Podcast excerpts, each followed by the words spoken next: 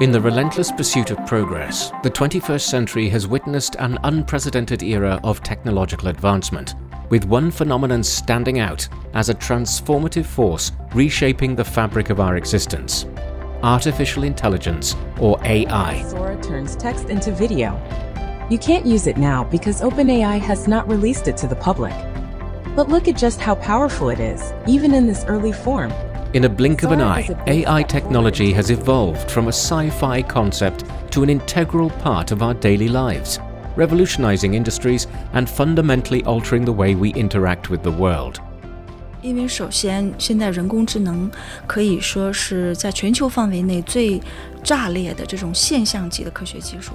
First of all, these days, AI has to be one of the most phenomenally astonishing scientific developments in the field of science and technology on a global scale. As an example, I could literally go out now and have a conversation about ChatGPT with some random elders walking on the street. And they can freely talk about what AI tools are and what large scale AI models mean, so on and so forth. Generally speaking, AI has gradually infiltrated into everybody's daily lives.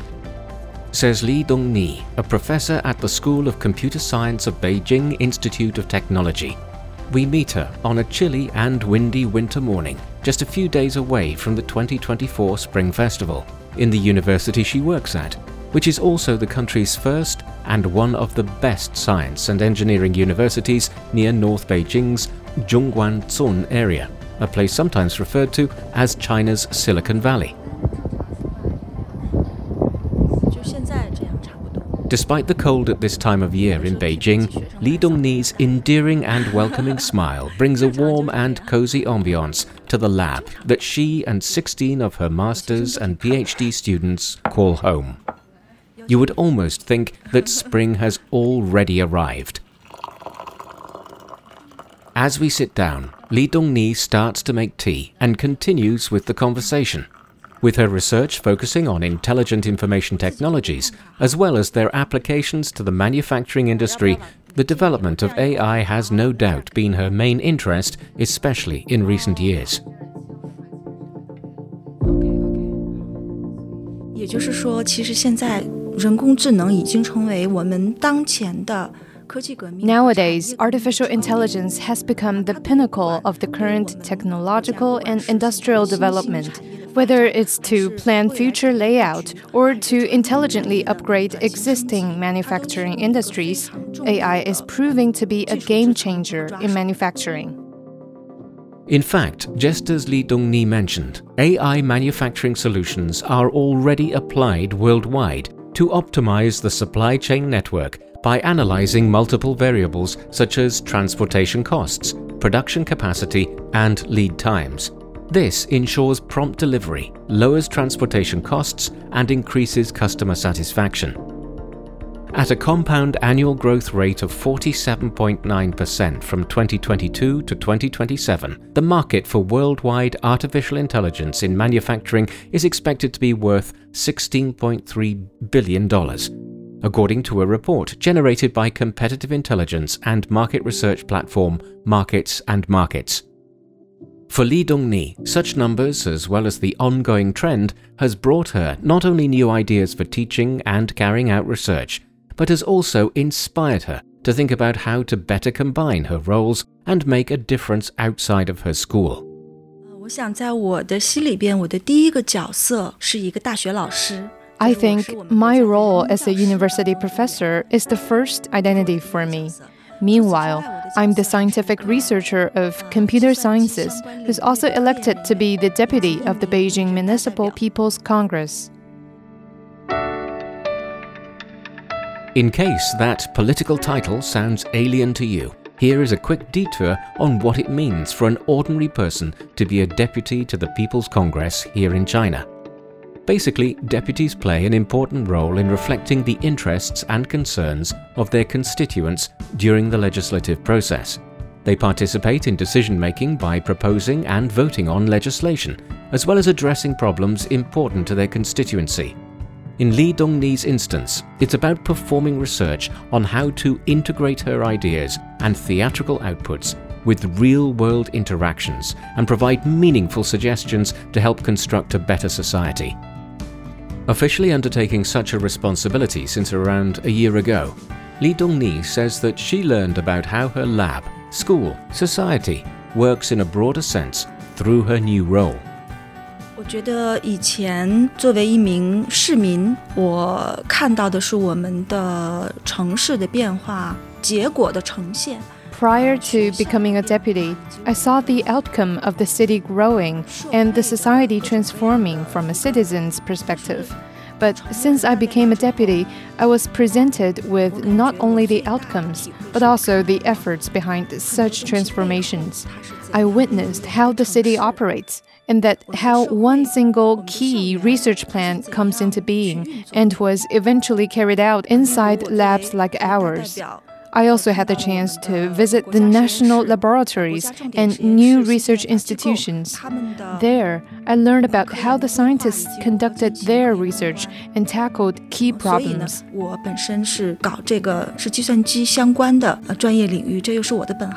I myself am a researcher of computer sciences. It is my field of expertise. So I'm very excited to be presented with the state of the art research directions. In the meantime, I'm also keen to provide my own suggestions within this field and to contribute to the research and development of AI technologies here in Beijing. Actually, one of my main deputy suggestions this year was on how to enroll AI tools into the growth of leading companies and industries. The aim of this suggestion, according to Li Dongni, is to raise manufacturing efficiency and build a more balanced overall technological development along with the security issues raised within the scope.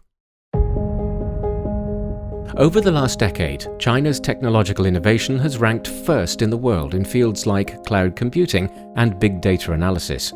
Based on data released by the Ministry of Industry and Information Technology this January, the overall number of artificial intelligence enterprises in China has exceeded 4,400, making the nation a leading developer and user of digital technologies, in particular artificial intelligence. Whether in e commerce, ride hailing services, or autonomous vehicles, Chinese companies operating in these areas are world competitors and contribute significantly to China's development. But as an expert on intelligent optimization approaches and their applications to the manufacturing industry, Li Dongni not only sees the great potential of AI infrastructure, but also what needs to be done to better adapt it into everyday life. 那么，为什么在我的建议当中会有是说这个人工智能企业和行业领军 So I suggested a deep integration between AI developing corporations and leading manufacturing enterprises because the technological infrastructure is by nature designed to deliver tangible business value and higher efficiency. And to achieve that, we would need to put the AI tools in actual application scenarios for them to function. She underlines the point by relating to the topic from a researcher's angle who has ample experience in working with domestic companies. Over the years, Li Dongni, as well as the students and fellow researchers in her lab, have been awarded several national invention patents. In the meantime, they've also been invited to collaborate with various technological corporations and build AI driven optimizing solutions for businesses. Within their research outcomes proven to be helpful, however, Li Dongni says their efforts have had limitations. 而人工智能企业呢，其实咱们说起来的话，就是都是干我们这行的，就是搞计算机或者是相关领域的。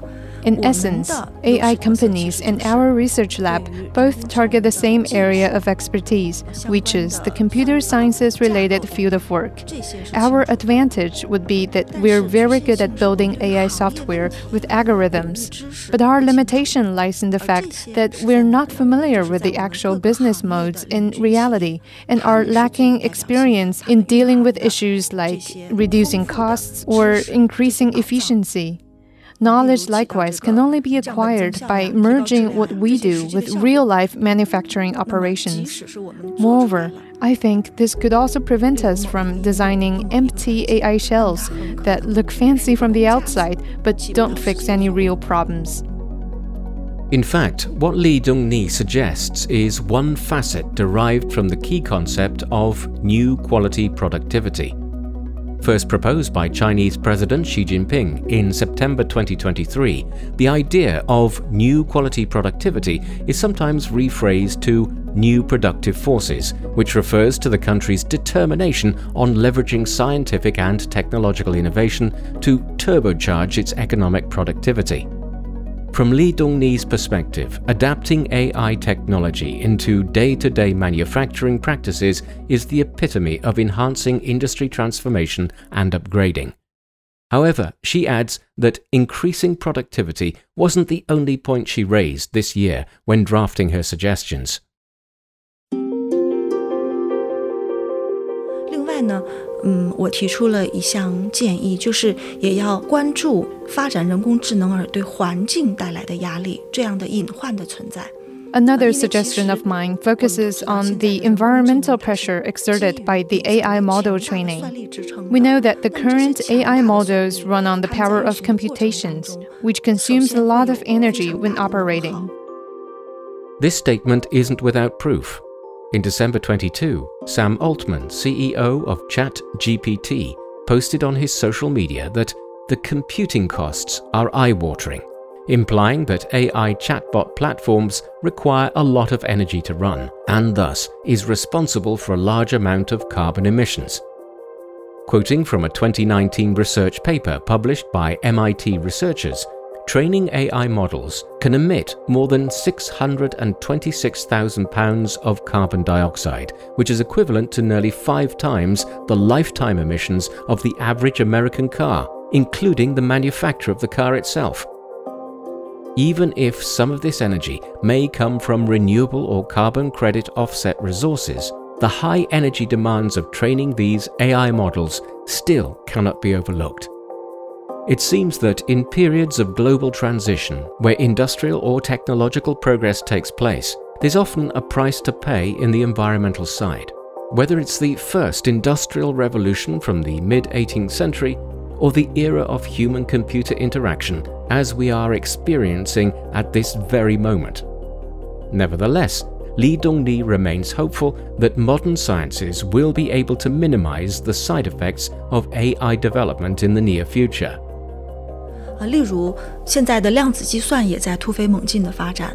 For example, nowadays quantum computing is also undergoing rapid development, and when a certain breakthrough is achieved in that realm, we'll very likely see a significant change in the form of computing, and thus elevate the pressures on energy consumption and carbon emissions caused by training AI models or AI generations. I'm glad that people are already sharing these concerns at this stage. The earlier we discuss them, the better prepared we'll be in designing future AI products so that our new quality productivity is not at the cost of the environment and that people can enjoy the technological advancements in a more sustainable way. I think that is the ultimate goal of not just governors, but also common people like you and me.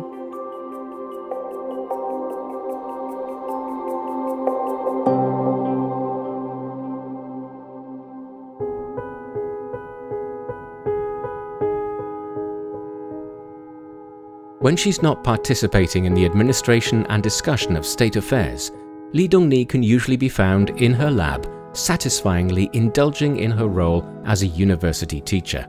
Starting her career at Beijing Institute of Technology in 2005, Li Dongni has never ceased in her efforts to shape the minds of the next generation. With research papers as her canvas, she imparts knowledge with an infectious enthusiasm that transcends the boundaries of papers and textbooks.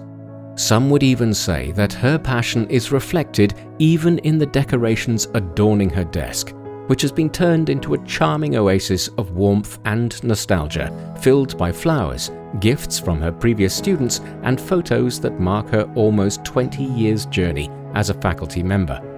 In a room crowded up by black computer screens and piles of white paper, such a cozy and colourful corner stands in stark contrast to the scholarly atmosphere of the lab and brings in a sense of homely tenderness. And as if matching with the cozy vibe, Li Dongni dresses herself in a warm brown knitted coat and a matching woolen skirt today. She sits gracefully next to a small tea table set with tea and porcelain cups that are perpetually prepared to be served to guests of her lab. However, elegance does not soften the edges of Li Dongni's rigorous standards when it comes to work. Her commitment to excellence is reflected through the high expectations she sets for herself and her students. In the realm of research and academia, she could sometimes transform into a meticulous force who's scrutinizing the accuracy of her own papers and the works brought to her desk. The self-management scheme of Saros 怎么样理解说这个 incorporating the self-management？ From picking the technical terms to details like being mindful about daily manners, Li Dongni captivates her students not just with her in depth knowledge on that subject, but also with the professionalism she demonstrates. 方内部有个协同。所以你把它是叫做 self management。哦，对。When checking a student's thesis, it's not difficult to notice that there's an intensity in her gaze, a hint that beneath the refined exterior lies a mind keenly attuned to the intricacies of her field. I think Professor Li has a very positive influence on us. She's strict with us, but stricter with herself. Says Zhang Yaoxin, one of Li's fifth year PhD students, who happens to be in the lab too the day that we went to visit.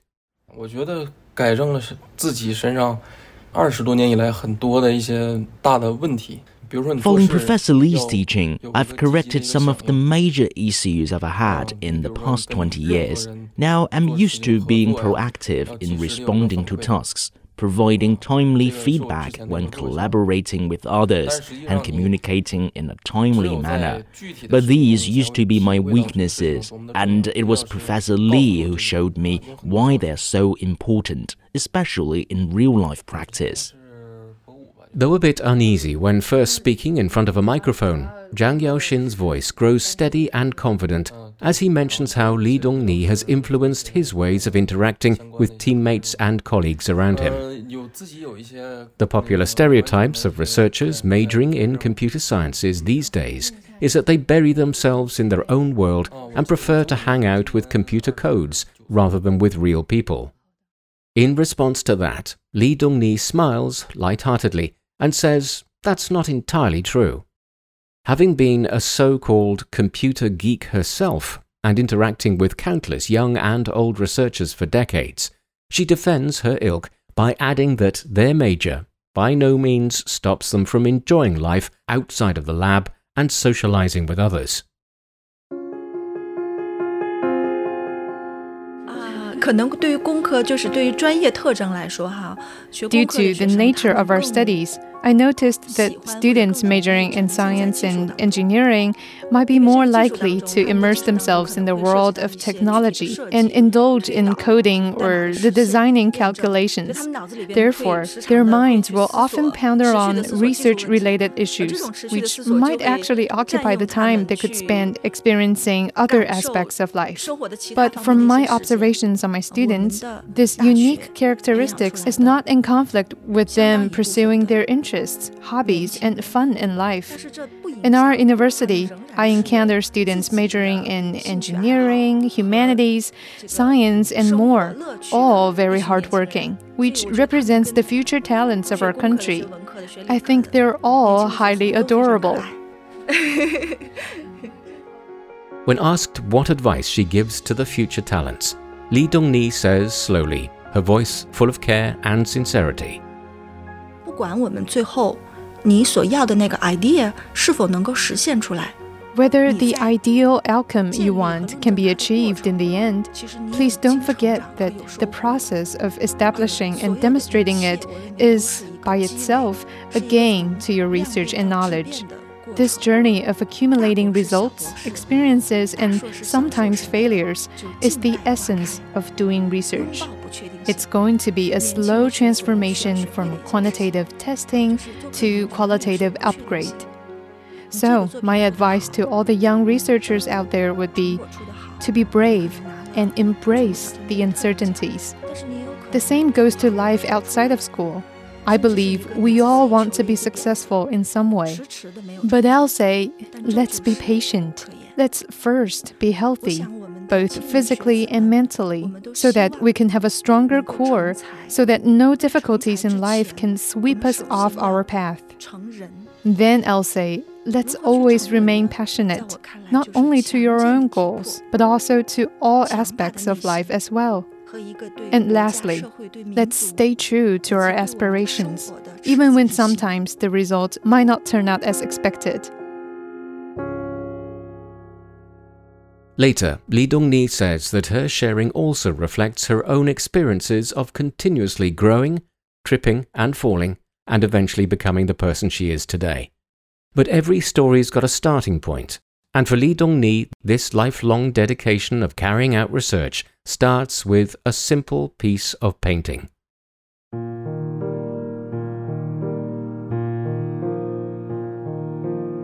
In the mid 1980s, Li Dongni's grandfather was among the first team of Chinese technological researchers and engineers to participate in the country's highway construction back at that time.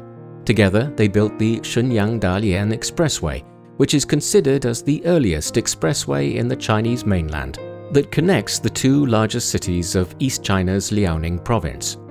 For young Li Dongni back then, watching her grandfather reading by the lamp while sketching on paper was a fascinating experience, even though she understood nothing of what he was working on. 我从小看着他工作、读书，这个钻研的那个身影。Ever since I was a child, I always liked to watch my grandfather working and reading. The silhouette of him focusing on what he was doing impressed me deeply. And I remember thinking that doing research must be a pleasant, if not an elegant experience to have. That inspired me all the way through to my college graduation which was in the early 2000s. And around the same time period, my grandfather fell ill. At that time, her grandfather could no longer speak a full sentence, so he jotted down his words instead, sometimes a few phrases, sometimes a simple drawing. 那么有一次，家人就拿给我一张纸，他说 There is one time when my family members presented me with a piece of paper that had my grandpa's sketching on. I saw a little girl in the center with chubby round little face, her hair tied in two braids. And at the bottom, there he wrote, Dongni, the little PhD student. 写着东尼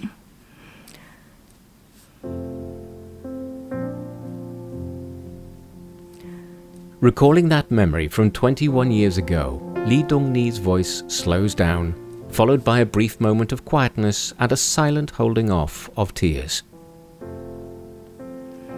啊，祖父已经离开我们二十多年了。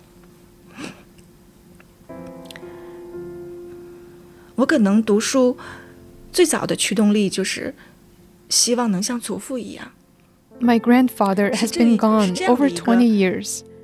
But the will to become just like him will always be my biggest drive for my career as a researcher.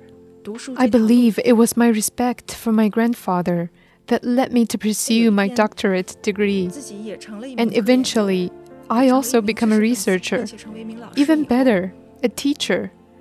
I felt really lucky that I chose this profession, one that keeps me within the footprints of my grandfather.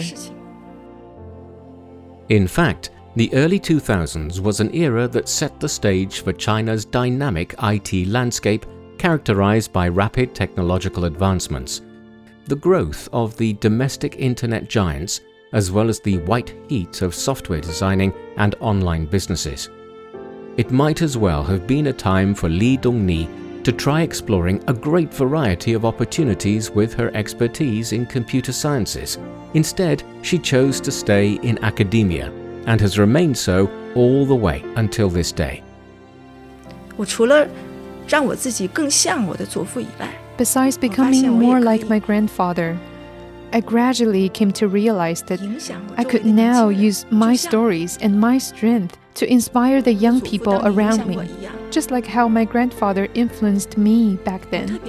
And if he could see me now, see the choice I made, I think it would make him very proud. 他知道了也会很欣慰。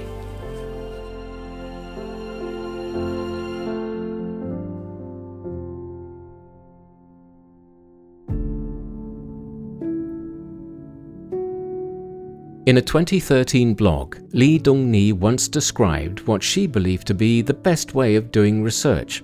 She said it could be distilled into four characters, which are Qinggeng Yu Du, literally meaning to go out and work on a sunny day and read indoor on a rainy one. The term reflects a sense of calm and harmony, which is an ideal way of life she still holds on to today. 对于晴天还是对于雨天，它有可能也是在暗示我们生活当中的高低起伏。 Certainly, there are the sunny and the rainy days, representing the ups and downs, as well as the prosperity and adversity of our lives. If the sky clears up, we will go out to the field to plow the soil and sow some seeds. If it rains and we cannot go out to work anymore, then let's read and study indoor. Either way, the time will not pass by for nothing. Maybe we could harvest from the cultivation. Maybe we could learn from the reading. Hard work brings sweat and passion. Just as reading brings peace and tranquility, both ways are good. 都很好。